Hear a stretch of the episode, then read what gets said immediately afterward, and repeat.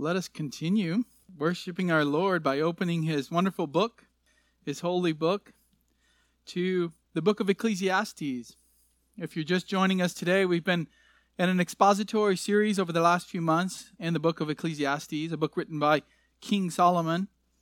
And we've been looking at the first couple of chapters so far.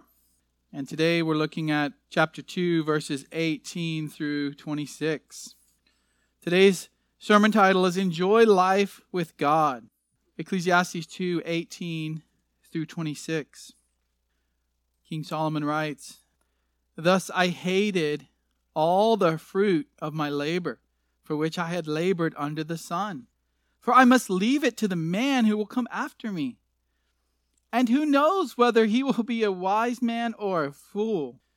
Yet he will have control over all the fruit of my labor, for which I have labored by acting wisely under the sun. This too is, my translation says vanity, but it's hevel in Hebrew. I'll explain what it means later, but this too is hevel. Therefore, I completely despaired of all the fruit of my labor for which I had labored under the sun. When there is a man who has labored with wisdom, knowledge, and skill, then he gives his legacy to one who has not labored with them this too is Hevel, and a great evil. For what does a man get in all his labor and his striving with which he labors under the sun? Because all his days his task is painful and grievous. Even at night his mind does not rest. This too is Hevel. There is nothing good in man that he is able to eat and drink and tell himself that his labor is good. This also I have seen that it is from the hand of God. For who can eat and who can have enjoyment without him? For to a person who is good in his sight, he has given wisdom and knowledge and joy, while to the sinner, he has given the task of gathering and collecting, so that he may give to one who is good in God's sight. This too is Hevel and striving after wind. Today we want to look at what does it mean to enjoy life with God? If you are one of God's people, if you belong to God, there is joy in life. There is joy in life. And sometimes we don't see it. Sometimes we become workaholics, which he addresses here in this passage. Uh, sometimes we focus on our work, our labor, instead of focusing on the Lord. Now, this is the last section here of Solomon's own experience in life. It's not the last part of the book. We have many more chapters to go. But he's been telling us about his experience when he ran from the Lord, when he decided that he was going to try his own path in life. If you read First Kings, it says that his wives tempted him with idols. He had many wives and many concubines, and he built places for them to worship, and he turned away from the Lord. But I believe that Ecclesiastes is him turning back to the Lord right before his death and writing an account of some of the things he tried in life that were of no meaning. They were fleeting, they were a mist, they were a vapor. He learned the hard way. He stumbled foolishly through life for many years. And he wrote this account so that others would learn from it, so that God's people would look at this book and not fall into those same traps and snares and pits. He has tried many things so far, he's told us from chapter 1. Uh, he has tried to answer this question. Look at chapter 1, verse 3. What advantage does man have in all his work, which he does under the sun? What's the point? What's the point when life is over? Is there anything left? Is there a gain in anything I've done? Is there a surplus? Anything left over? And he's tried to answer that question in his life by chasing many idols, uh, many things. He sought answers in creation, in the world, and he didn't find any answers there. He sought answers in human history. Maybe studying all that has been done in the past would indeed help him to answer this question. He couldn't find the answer there. He said, I'm going to study the realm of science. I'm going to get educated. I'm going to get my PhD and four or five different disciplines. The answer wasn't found there. It wasn't found in human wisdom itself, studying philosophy. He said, I studied all the ancient wise men of ancient times and found nothing. And then he said, pleasure. Beginning of chapter 2, he says, I'm going to give myself to pleasure. I'm going to try alcohol, the party lifestyle. I'm going to try real estate, building homes and pools and vacation homes and all these nice things that people have. And he says, I'm going to try to find more and more possessions, money, and things. All of that, he says, it's hevel, it's a mist, it's a vapor, it's temporary, it doesn't last, it's not the answer. But each of those was an idol in his life. And many times they're idols in our lives as well. He propped them up as an idol, he followed them for a while. Not that any of these necessarily are wrong in and of itself, but he followed them as an idol. He worshiped them. He spent all his time doing them. And what was the answer? There was no answer. It's gone. When he dies, it's all going away. And so he concludes that today, returning to this idea of labor, specifically giving everything you have to your work, to the thing that you love to do, want to do, your business, your job, whatever it is that you do in life and spend your time working on. So that's the first section we're going to look at today. And then he concludes everything, chapters 1 and 2, he concludes on a positive note. People think Ecclesiastes isn't positive. They think it's negative. Some people think it's very pessimistic. It's not. We're going to see a main thread at the end of the section about enjoying life with God that runs all throughout the book. Well, let's look at this first section. The first section I've titled, if you're taking notes, Idolizing Work Leads to Despair. If everything else fails to bring ultimate advantage in life, Solomon thinks perhaps I can just work harder at what I do. I can just work harder and build this thing better and store up something for my children who come after me. Maybe that's the answer. It's good to work. It's good to give to your children. Maybe that's the answer. Work hard as you can to build what you have and then leave it for your children. Leave an inheritance, a legacy, something for them Maybe it's your grandchildren, even. But Solomon's teaching us here in the end that it's just another false idol. It doesn't satisfy. Let's look how he says it here in verse 18. Thus I hated all the fruit of my labor for which I had labored under the sun. Now, he just said back in, in verse 17, where we finished last week, he says, I hated life. For the work which had been done under the sun was grievous to me, because everything is evil and striving after wind. And he had said this because whether you're wise or foolish, he said it's all the same. You end up dying in the end. Whether you're wise, whether you're foolish, you end up dying, and it's pretty much equal. Yeah, there is some advantage to wisdom in this life, but when you die, it's exactly the same. We both go into the ground, the wise man and the foolish man alike. Well, in this section here, he's going to open up the same idea, but this time on work and labor. Labor is mentioned multiple times in this section, verses 18 through 23. And he's teaching us that even though people give their lives to their work, to their job, to their company, to their business, the first problem you have with it is you can't keep it when you die. All that work you put in, and you can't take it with you. When you die, it's gone. He says, For I must leave it to the man who will come after me. All that work, all that wealth that you've accumulated, and then you die. Your whole life. You've given to something your whole life, and you die, and you're gone, and you can't take it with you. There's a Jewish proverb that says there's no pockets in a burial shroud. Or maybe more familiar to us, George Strait says, I ain't never seen a hearse with a luggage rack. And you probably heard Billy Graham or some form of this. You can't take the U-Haul to the cemetery. There's good things in life that God blesses us with. But if you put all of your life into that, it's just going to rust when you're gone. You can't take it with you. You can't ship a container to heaven. In verse 19, he says, And who knows whether this person who follows him will be a wise man or a fool? First of all, you can't take it with you. Secondly, though, he says, You don't know who's going to get it after you die. You've accumulated something your whole life and then you got to leave it to your children, grandchildren, great grandchildren, but you have no idea what they're going to do with it. You don't know. Even if your children are wise, what about their children and their children? And yet, he says, He will have control over all the fruit of my labor, for which I've labored by acting wisely under the sun. This too is Hevel. How quickly a foolish heir can lose everything. Most family fortunes are lost within one or two generations. How quickly. And Solomon's a little bit upset about this. You can see it. He says, It's my labor, and that person is going to benefit from me acting wisely.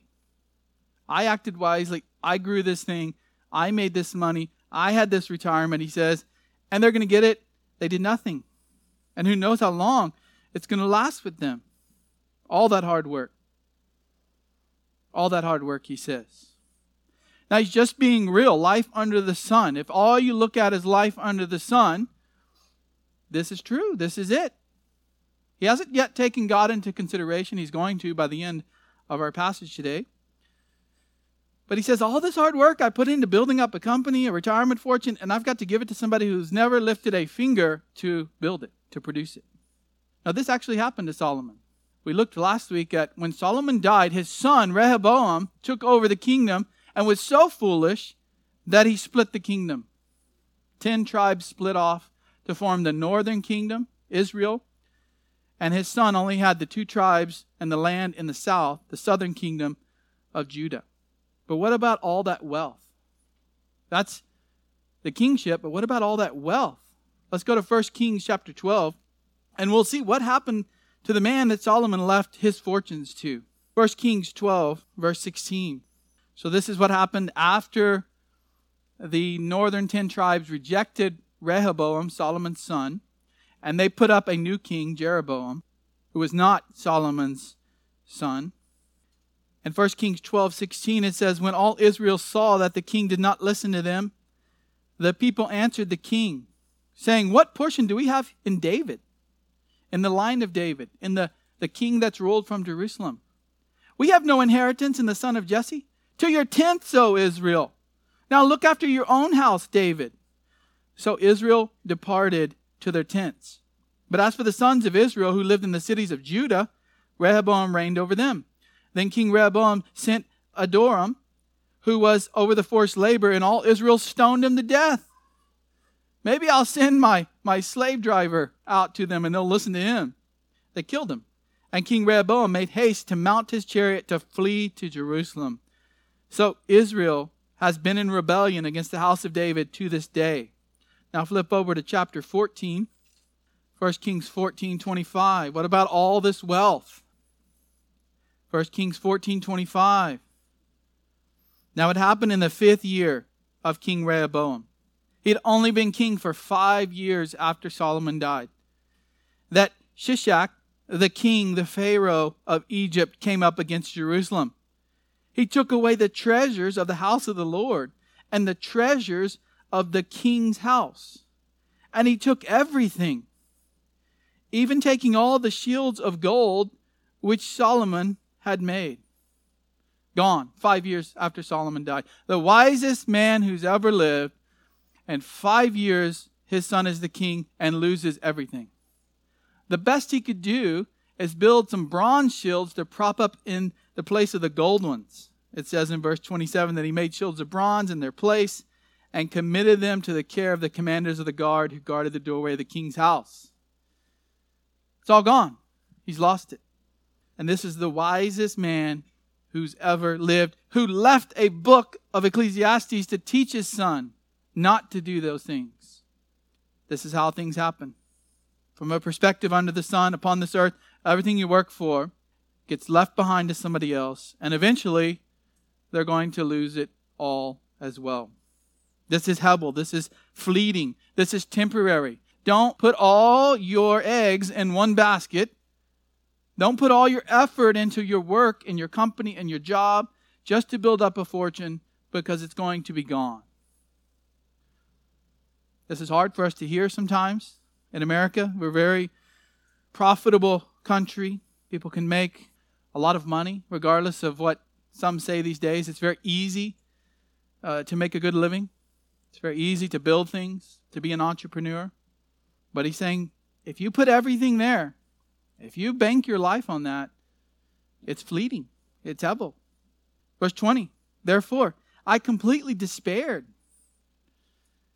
Literally, I caused my heart to despair. I had a pity party, he's saying, of all the fruit of my labor which I had labored under the sun. I worked hard my whole life, and now I'm realizing what's going to happen. He made it an idol. He idolized his work. And then he woke up at this point and realized what he'd done. I spent my whole life idolizing this, my wealth. What is an idol? An idol's anything you put before God. And it's clear that Solomon turned away from God. It's clear that he had an idol here. You might say, Well, I'm a Christian. I worship the Lord. I don't have any idols.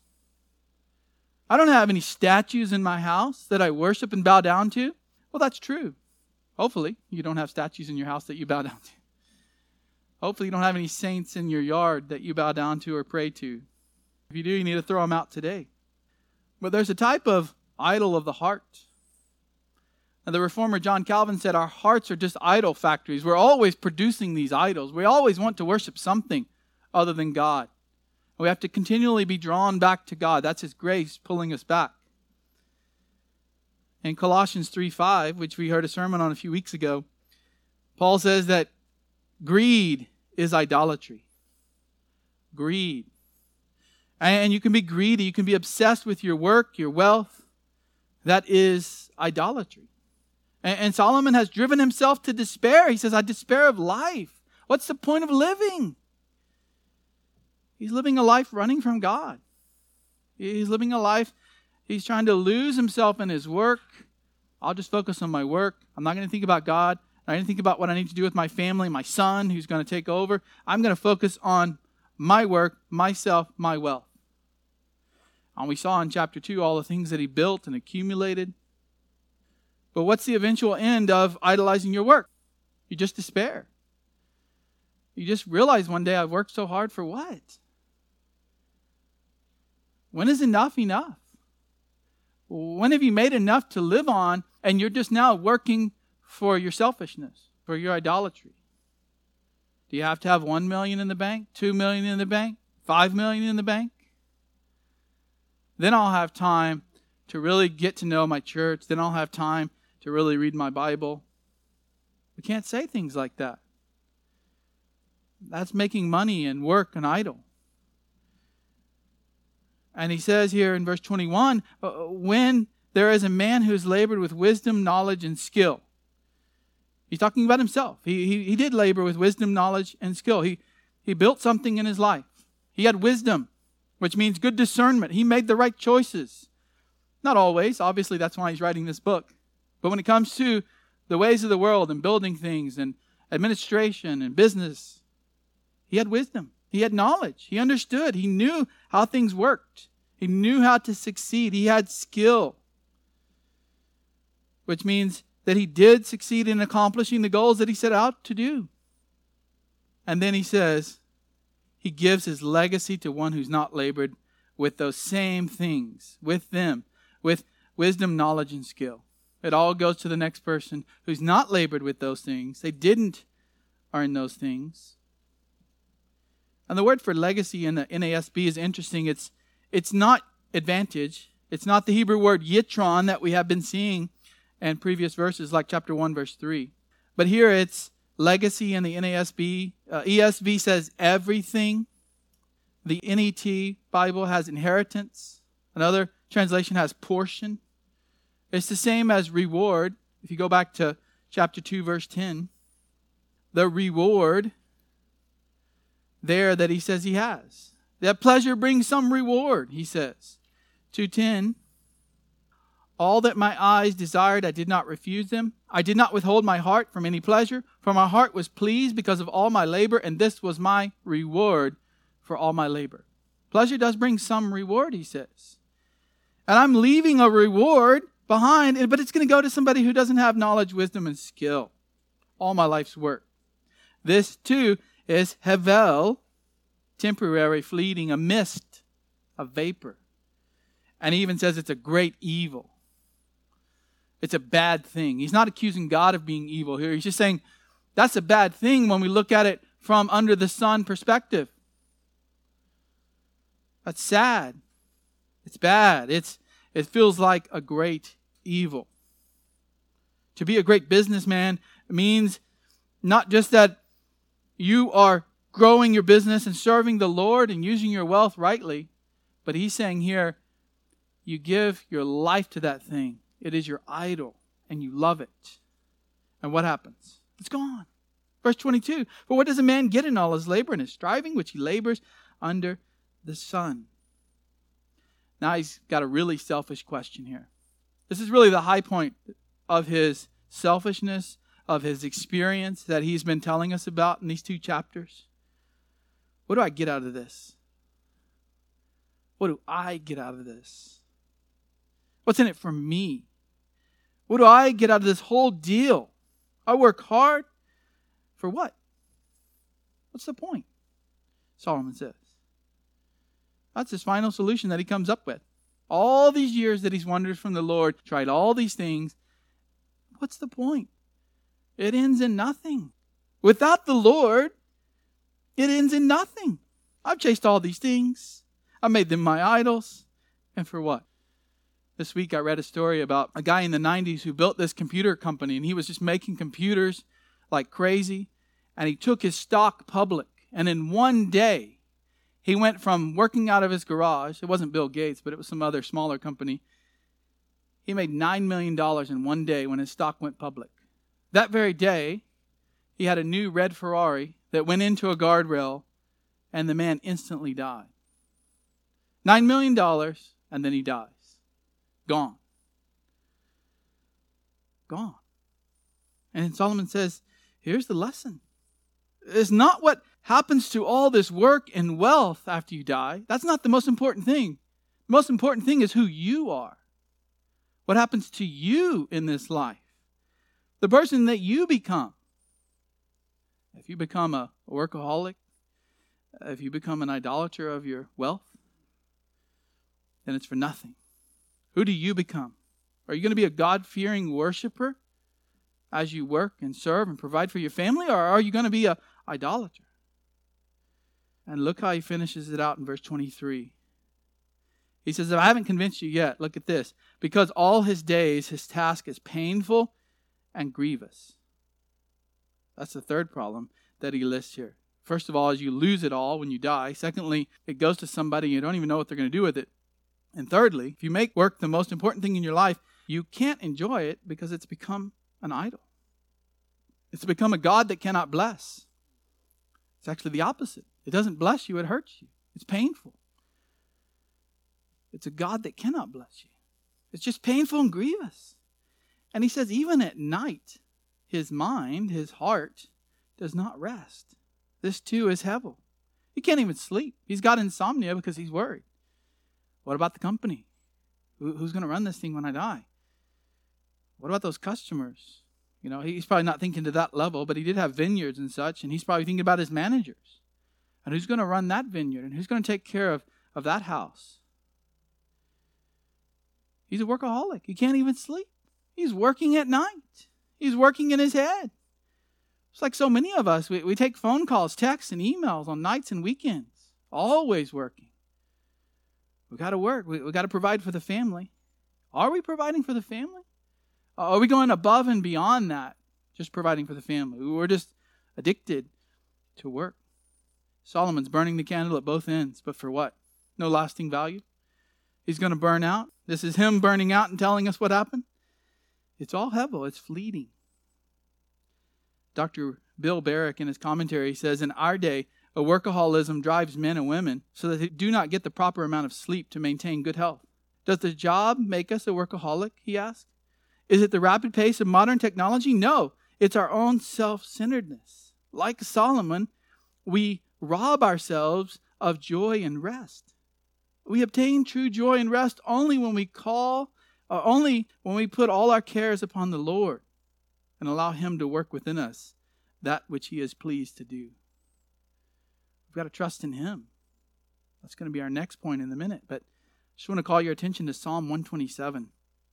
The first two verses here. You probably are familiar with this psalm, but Psalm 127, 1 and 2. Unless the Lord builds the house, they labor in vain who build it. Unless the Lord is with you in this, you're laboring in vain. There's nothing to it. Unless the Lord guards the city, the watchman keeps awake in vain. You can put all the guards that you want, but if the Lord's not watching that city, it's going to be attacked. It's vain for you to what? Rise up early. It's vain for you to retire late. Never sleep, just always work, always work. It's vain. It has no substance to it. To eat the bread of painful labors. Oh, you might provide for yourself, but you're working to the extent to almost kill yourself. For he, God, gives to his beloved even in his sleep. The one who follows the Lord and trusts in the Lord doesn't have to be a workaholic. You don't have to worship work and money and wealth and your business and your job. The Lord's going to give you peace. He's going to give you sleep when you trust in Him. You just go do your best for your employer or for your business. You come home at night and you can rest because you trust in the Lord. Amen. Dr. Barrick says Ecclesiastes records the spiritual journey that Solomon took from sleepless nights to the restful slumber of the righteous. He's recording that journey. He says, I couldn't even sleep back then. Now, before I die, he says, I've got the right view. The Lord has brought me back. So let's look at that. Number two, second point. Trusting God leads to joy. See, if you idolize work, that leads to despair. The opposite of that is joy. How do you get that? By trusting God. Now, you might think that sounds cliche, but he's applying it very specifically here. Uh, with these verses, in verses 24 through 26, he, he's making a major turning point in the book. See, up until this point, everything's just been like, what's the point? I've chased this, there's no point. I've chased this, there's no point. It's striving after wind. You try to grab it and it's gone. But now, God comes into the picture. It's not under the sun perspective, it's God's perspective. God's suddenly there. Now, he has mentioned God back in chapter 1, verse 13, but it was in passing, it was very quickly. With these verses, he's making a major turning point in the book, and he's concluding the section on his life and summing it up. And he says the only way to look at our work under the sun is to see it from God's perspective. If we see it from our own perspective and we leave God out of it and do our own thing, where do we end up? Idle despair. But the God who blesses, the God who gives good things, if we trust in Him, it's amazing. He blesses us. And suddenly, work is there for our enjoyment, for blessings, but it's not an idol. Look at verse 24. There's nothing good in man. Now, all the translations say something else. They say something like, There's nothing better for a man than to eat and drink and tell himself. But literally, it should be translated, There's nothing good in man. The better than translation that assumes that something fell out of the Hebrew Bible, that a letter dropped out. And so they they insert it back in, say this is what must have been there to make sense. But if we take the literal translation of what is there, it says something theologically, doesn't it? There's nothing good in man. So if you just say, well, there's nothing better, all this pain and grief, there's nothing better than just enjoy the good things God gives. No, he's making a stronger statement. There's nothing within us that is good. And he's going to go on to say, only good comes from God. There's nothing in us, there's nothing in man that is good. Let's take it literally.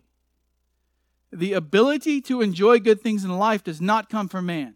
If you enjoy anything in this life that is good, it doesn't come from you. You might think it does. You might think you've done all this work. But Solomon had it all, and here he is saying, Look, there's nothing good in us.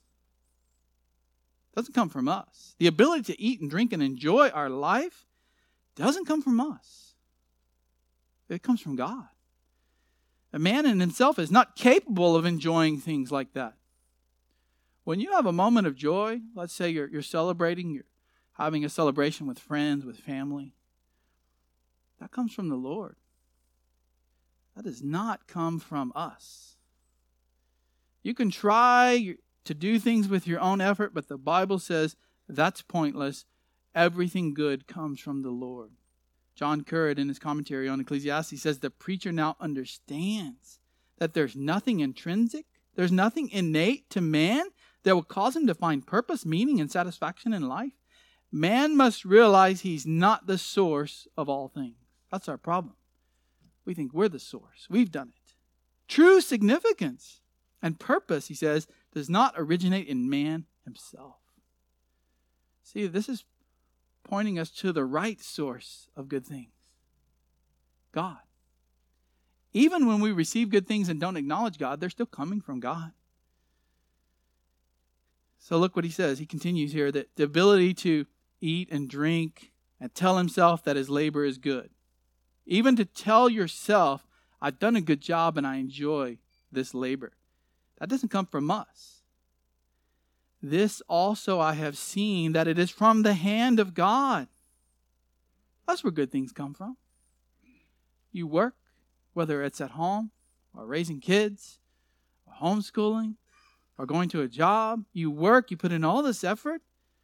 What do you get out of it when you're gone? Nothing, it passes on.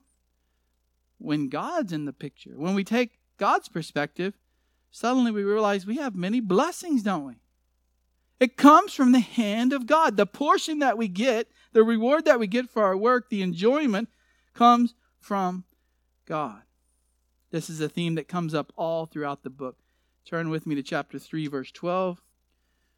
Now, you tell me after we read all of these if this book is pessimistic and negative. He uses some of those phrases to get our attention, but look at this thread, this theme that we, we traced out when we did an intro to the book. But look at it now again. 312. I know that there's nothing better for them than to rejoice and to do good in one's lifetime. Moreover, that every man who eats and drinks sees good in all his labor. It is the gift of God. Work is the gift of God. Enjoying your work is the gift of God. Receiving money so that you can buy food and drink and celebrate the good times, that's from the Lord chapter 5 verse 18. Here's what I've seen to be good and fitting to eat, to drink, and to enjoy oneself and all one's labor in which he toils under the sun during the few years of his life which God has given him. For this is his reward. God's given us a specific amount of time, a short life. And the good things that come our way come from him. And that's our reward, not our ultimate reward, not our ultimate advantage for the believer in heaven, but some good things in this life, a portion of good things. Even better things are to come, the New Testament says, in heaven. Go to chapter 8, verse 15. We just keep seeing this come back up here. So I commended pleasure, for there's nothing good for a man under the sun except to eat and drink and to be merry and this will stand by him in his toils throughout the days of his life, which God has given him under the sun. If it's not sinful pleasure, if it's, if it's good and godly pleasure, things that make us feel good, it's not sin, that's a gift from the Lord. That's a good thing. You know, the Christian life is not one where we just frown all the time. Woe is me, you know, the president and the government and my life and my money and my bank account. I'm just looking for heaven. That's true. You're looking for heaven, I hope. But it says that God has given us good things in this life, and we ought to be thankful and we ought to be content. Be thankful, be content. One more passage here, uh, 9, chapter 9, verse 7. Go then, eat your bread in happiness, and drink your wine with a cheerful heart, for God has already approved your works. Let your clothes be white all the time let no, let not oil be lacking on your head. No, don't, don't just walk around in sackcloth all the time. Unless you're called to be a prophet like John the Baptist, which we don't have today. You can dress nice. You can celebrate. Enjoy life with the woman whom you love all the days of your fleeting life, which He has given to you under the sun. God's given you a life. Yes, it's short. We need to remember that. Death is coming. But there's good things. Being married, he says, is a good thing. For this is your reward in life and in your toil in which you have labored under the sun. When you have God as your main focus in life, then work becomes enjoyable. Because you're not focused on work as the main thing, but God. You're not focused on your wealth and your things, but God. It's God's grace. He gives us enjoyment in our labors, it's His grace. It's not just toil and labor, never to enjoy in this life, and then we go to finally enjoy some things in heaven. No, no, heaven's beyond imagination, the Bible says. The kingdom of God is wonderful. But there are some good things in this life. Let's be thankful for that. Let's be content. Let's trust in the Lord. Now, this is quite different than the world thinks of eating and drinking. Isaiah 22:13 quotes the world's thinking. Let us eat and drink, for tomorrow we may die. So that's the atheist philosophy. That's the world's thinking. Paul quotes that again in, in the New Testament in 1 Corinthians 15. He says, If the dead are not raised, let us eat and drink, for tomorrow we die. There's no point to life if God's not there, if Christ wasn't raised from the dead. But then he goes on to say, But he is. God is real. Of course he is. We know that he is. And Christ was raised from the dead.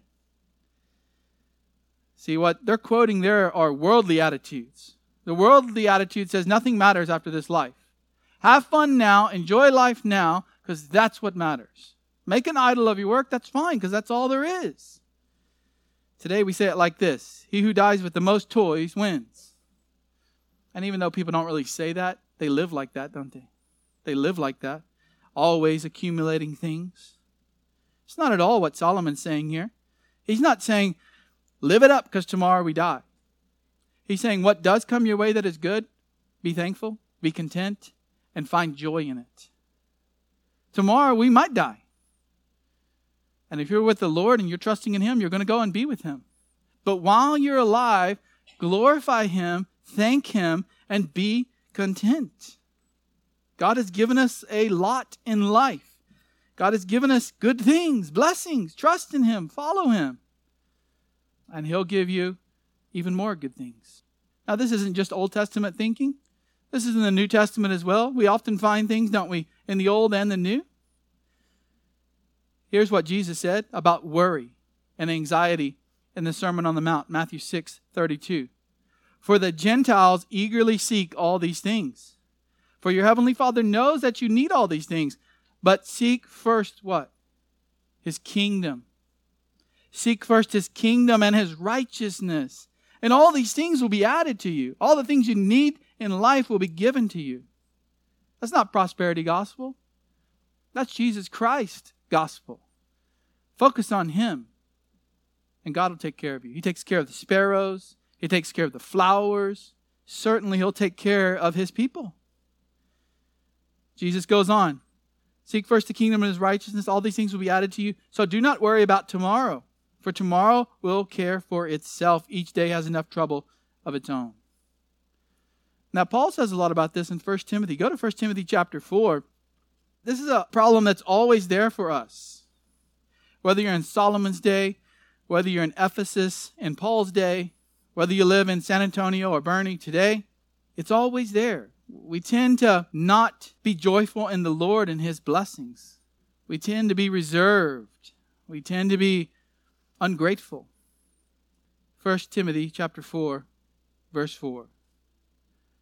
For everything created by God is good and nothing is to be rejected if it is received with gratitude. Now, there is sin out there, and he's not talking about sin, but he's saying food, drink, blessings, friends, house.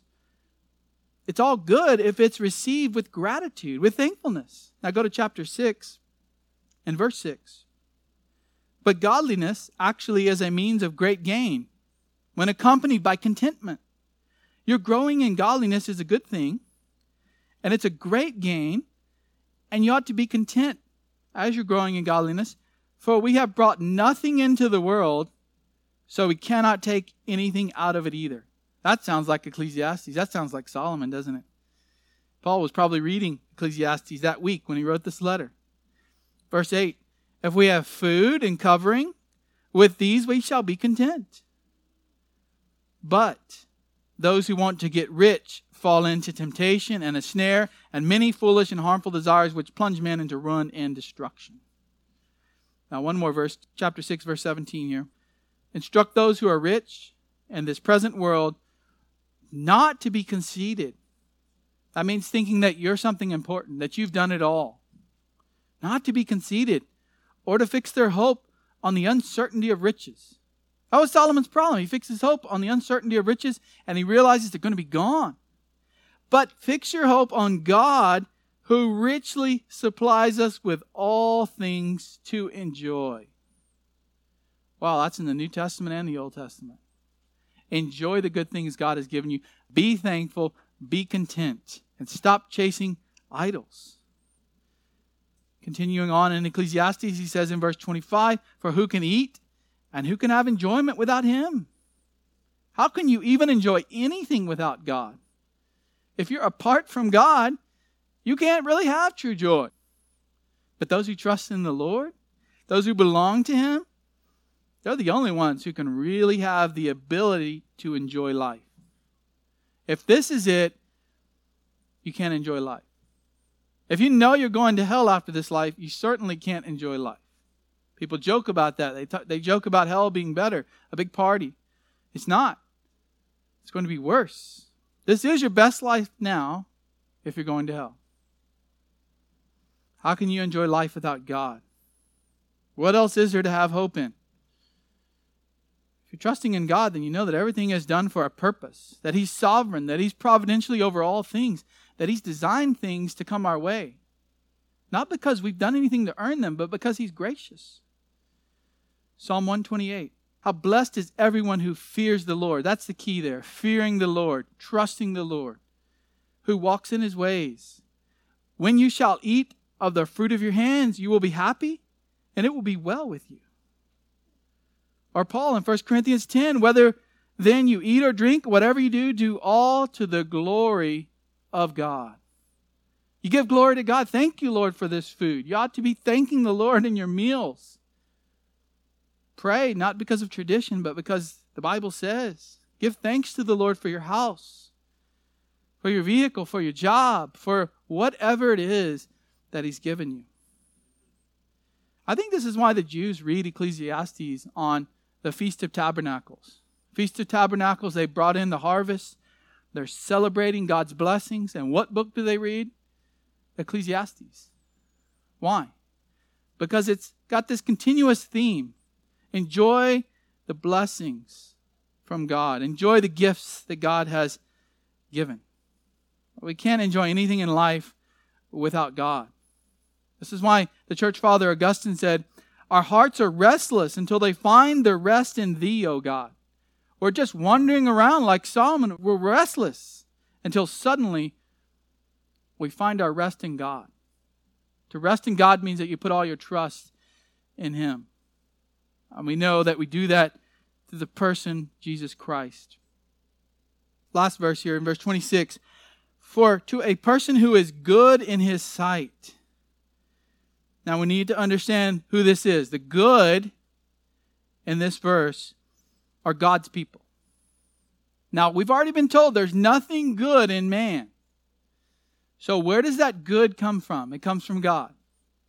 In other words, we might say the righteous, those who've been declared righteous by God, those who are good according to God's standard. How do we get there? Because God has done something for us, He has saved us.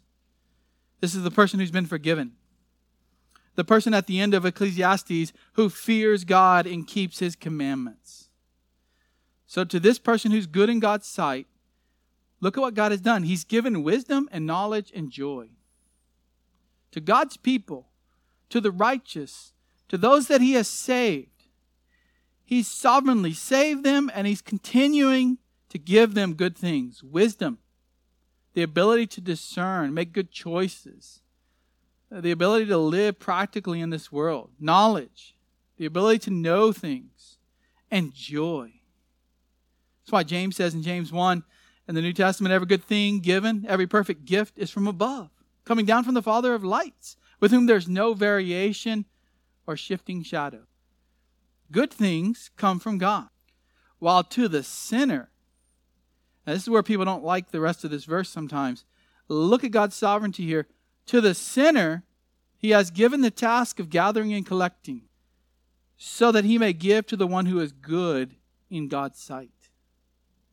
You see what he's saying there? This is God's sovereignty. This is God's providence.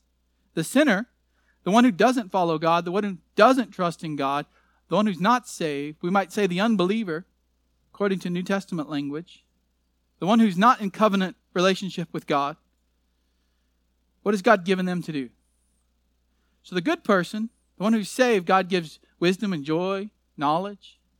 But to the sinner, the one who's running from God, the one who's living a life of sin, God still gives them something to do, to gather and to collect. That's what Solomon was talking about earlier in the passage. I worked my whole life to gather up this and then it's gone. I worked my whole life as a workaholic, loving my business, making it an idol, accumulating all this wealth, and then it's gone. And you see what he figured out here? Because God revealed it to him? That that's the task that God gives sinners. They amass this wealth, but what happens to it? It's given to the good in God's sight. It's just a working out of Psalm 24 the earth is the Lord's and all it contains. Or Joseph, his brothers, he said, You meant this for evil. You meant this for evil, but God meant it for good. Abraham, he goes out, he receives all this wealth. Not because he was perfect, not because he was righteous, not because he was holy, because God blessed him with it. Where'd that come from? Where'd all that wealth come from when the, when the 12 tribes came into the land? It was already sitting there. God said, I'm taking you to a land of milk and honey. He took it away from sinners, He gave it to them. It's all over the Bible. Look at Ecclesiastes 8:12. It comes up again here. Although a sinner does evil a hundred times and may lengthen his life, still I know that it will be well for those who fear God, who fear him openly. But it will not be well for the evil man, and he will not lengthen his days like a shadow because he does not fear God. So already he's saying that God's going to shorten that person's life. It's not going to be good for those who don't fear the Lord and trust in him. Job 27, 16. Though a person piles up silver like dust and prepares garments as plentiful as the clay, though a person is very wealthy, he may prepare it, but the just will wear it, and the innocent will divide the silver. May not happen in your life, but it will happen. And probably will happen in your life. You just won't realize it. You'll get a windfall or you'll get a great job and you won't realize that God has been orchestrating and working this all along for years so that you would get that. And it came somewhere in the past from an unbeliever who was selfishly building himself up. Proverbs 13:22 The wealth of the sinner is stored up for the righteous. Proverbs 28:8 He who increases his wealth by interest and usury gathers it for him who is gracious to the poor. Do you remember Jesus told the parable of the talents? And he gave people different amounts. And one guy went out and buried it in the ground and said, Oh Lord, I knew you're a hard man. I just put it in the ground. And what did Jesus say? You could have at least put it in the bank and made something off of it. And he cast him into the darkness, to the gnashing of teeth, into hell. Why? because he showed himself not to be a true follower of his master. He wasn't obedient to his master. The others, though, they got more. They got the man who got thrown out, they got his money to invest and work with. And Jesus goes on to say that the person who's given much, even more will be given. Not because of ourselves, because of God's grace. He takes from the sinners, and eventually it comes to his people. Certainly that'll be that way in the kingdom of God. Everything that will be left on the earth will belong to Christ and his people. But even sometimes in our lives as well. And he finishes out by saying, This too is Hevel and striving after wind. And I think he's talking about the sinner here. The sinner is striving and collecting and gathering, and they're building up and they're building up, but it's all just Havel. It's temporary, it's a mist, it's a vapor. It's going to go away and end up in the hands of God's people. It's striving after wind. So don't idolize work. Trust in the Lord. Trust in the Lord. Don't make a God of your work and of your money and your wealth. Trust in the one true God. Enjoy what He has given. Don't be the sinner here either that just works to gather. That's God's providence, yes, but you've seen the truth here. Trust in the Lord. Be the righteous ones, the good ones that receive good things from God's hands. Joy in life doesn't come from striving after work and wealth, things. Joy in life, and certainly joy in the afterlife, only comes from the Lord. Well, how do you how do you become good? How do you become righteous? I want to know then. Trust in the Lord Jesus Christ. Trust, give, give your whole life to Him all your possessions, all your work, all that you are, give to the Lord Jesus Christ. And then follow him. He says, Take up your cross and follow me. That means deny yourself, turn from your sin, and follow the Lord. Solomon will say later, he'll say, Fear the Lord and obey his commandments. Follow the Lord, love him, turn away from sin, turn away from idols then you will be saved. Lord, we do call upon you this morning to help us with this. Our flesh wants to chase after other things, oh God, but we only find rest in you. These things can't fulfill, they won't last. Even the good rewards you give us in this life from your gracious hand, the blessings, the portions, we can't idolize those either. We must look to you. You are the sole source of all joy and good. And we look to you for eternal salvation. It's through the name of Jesus Christ that we pray. Amen.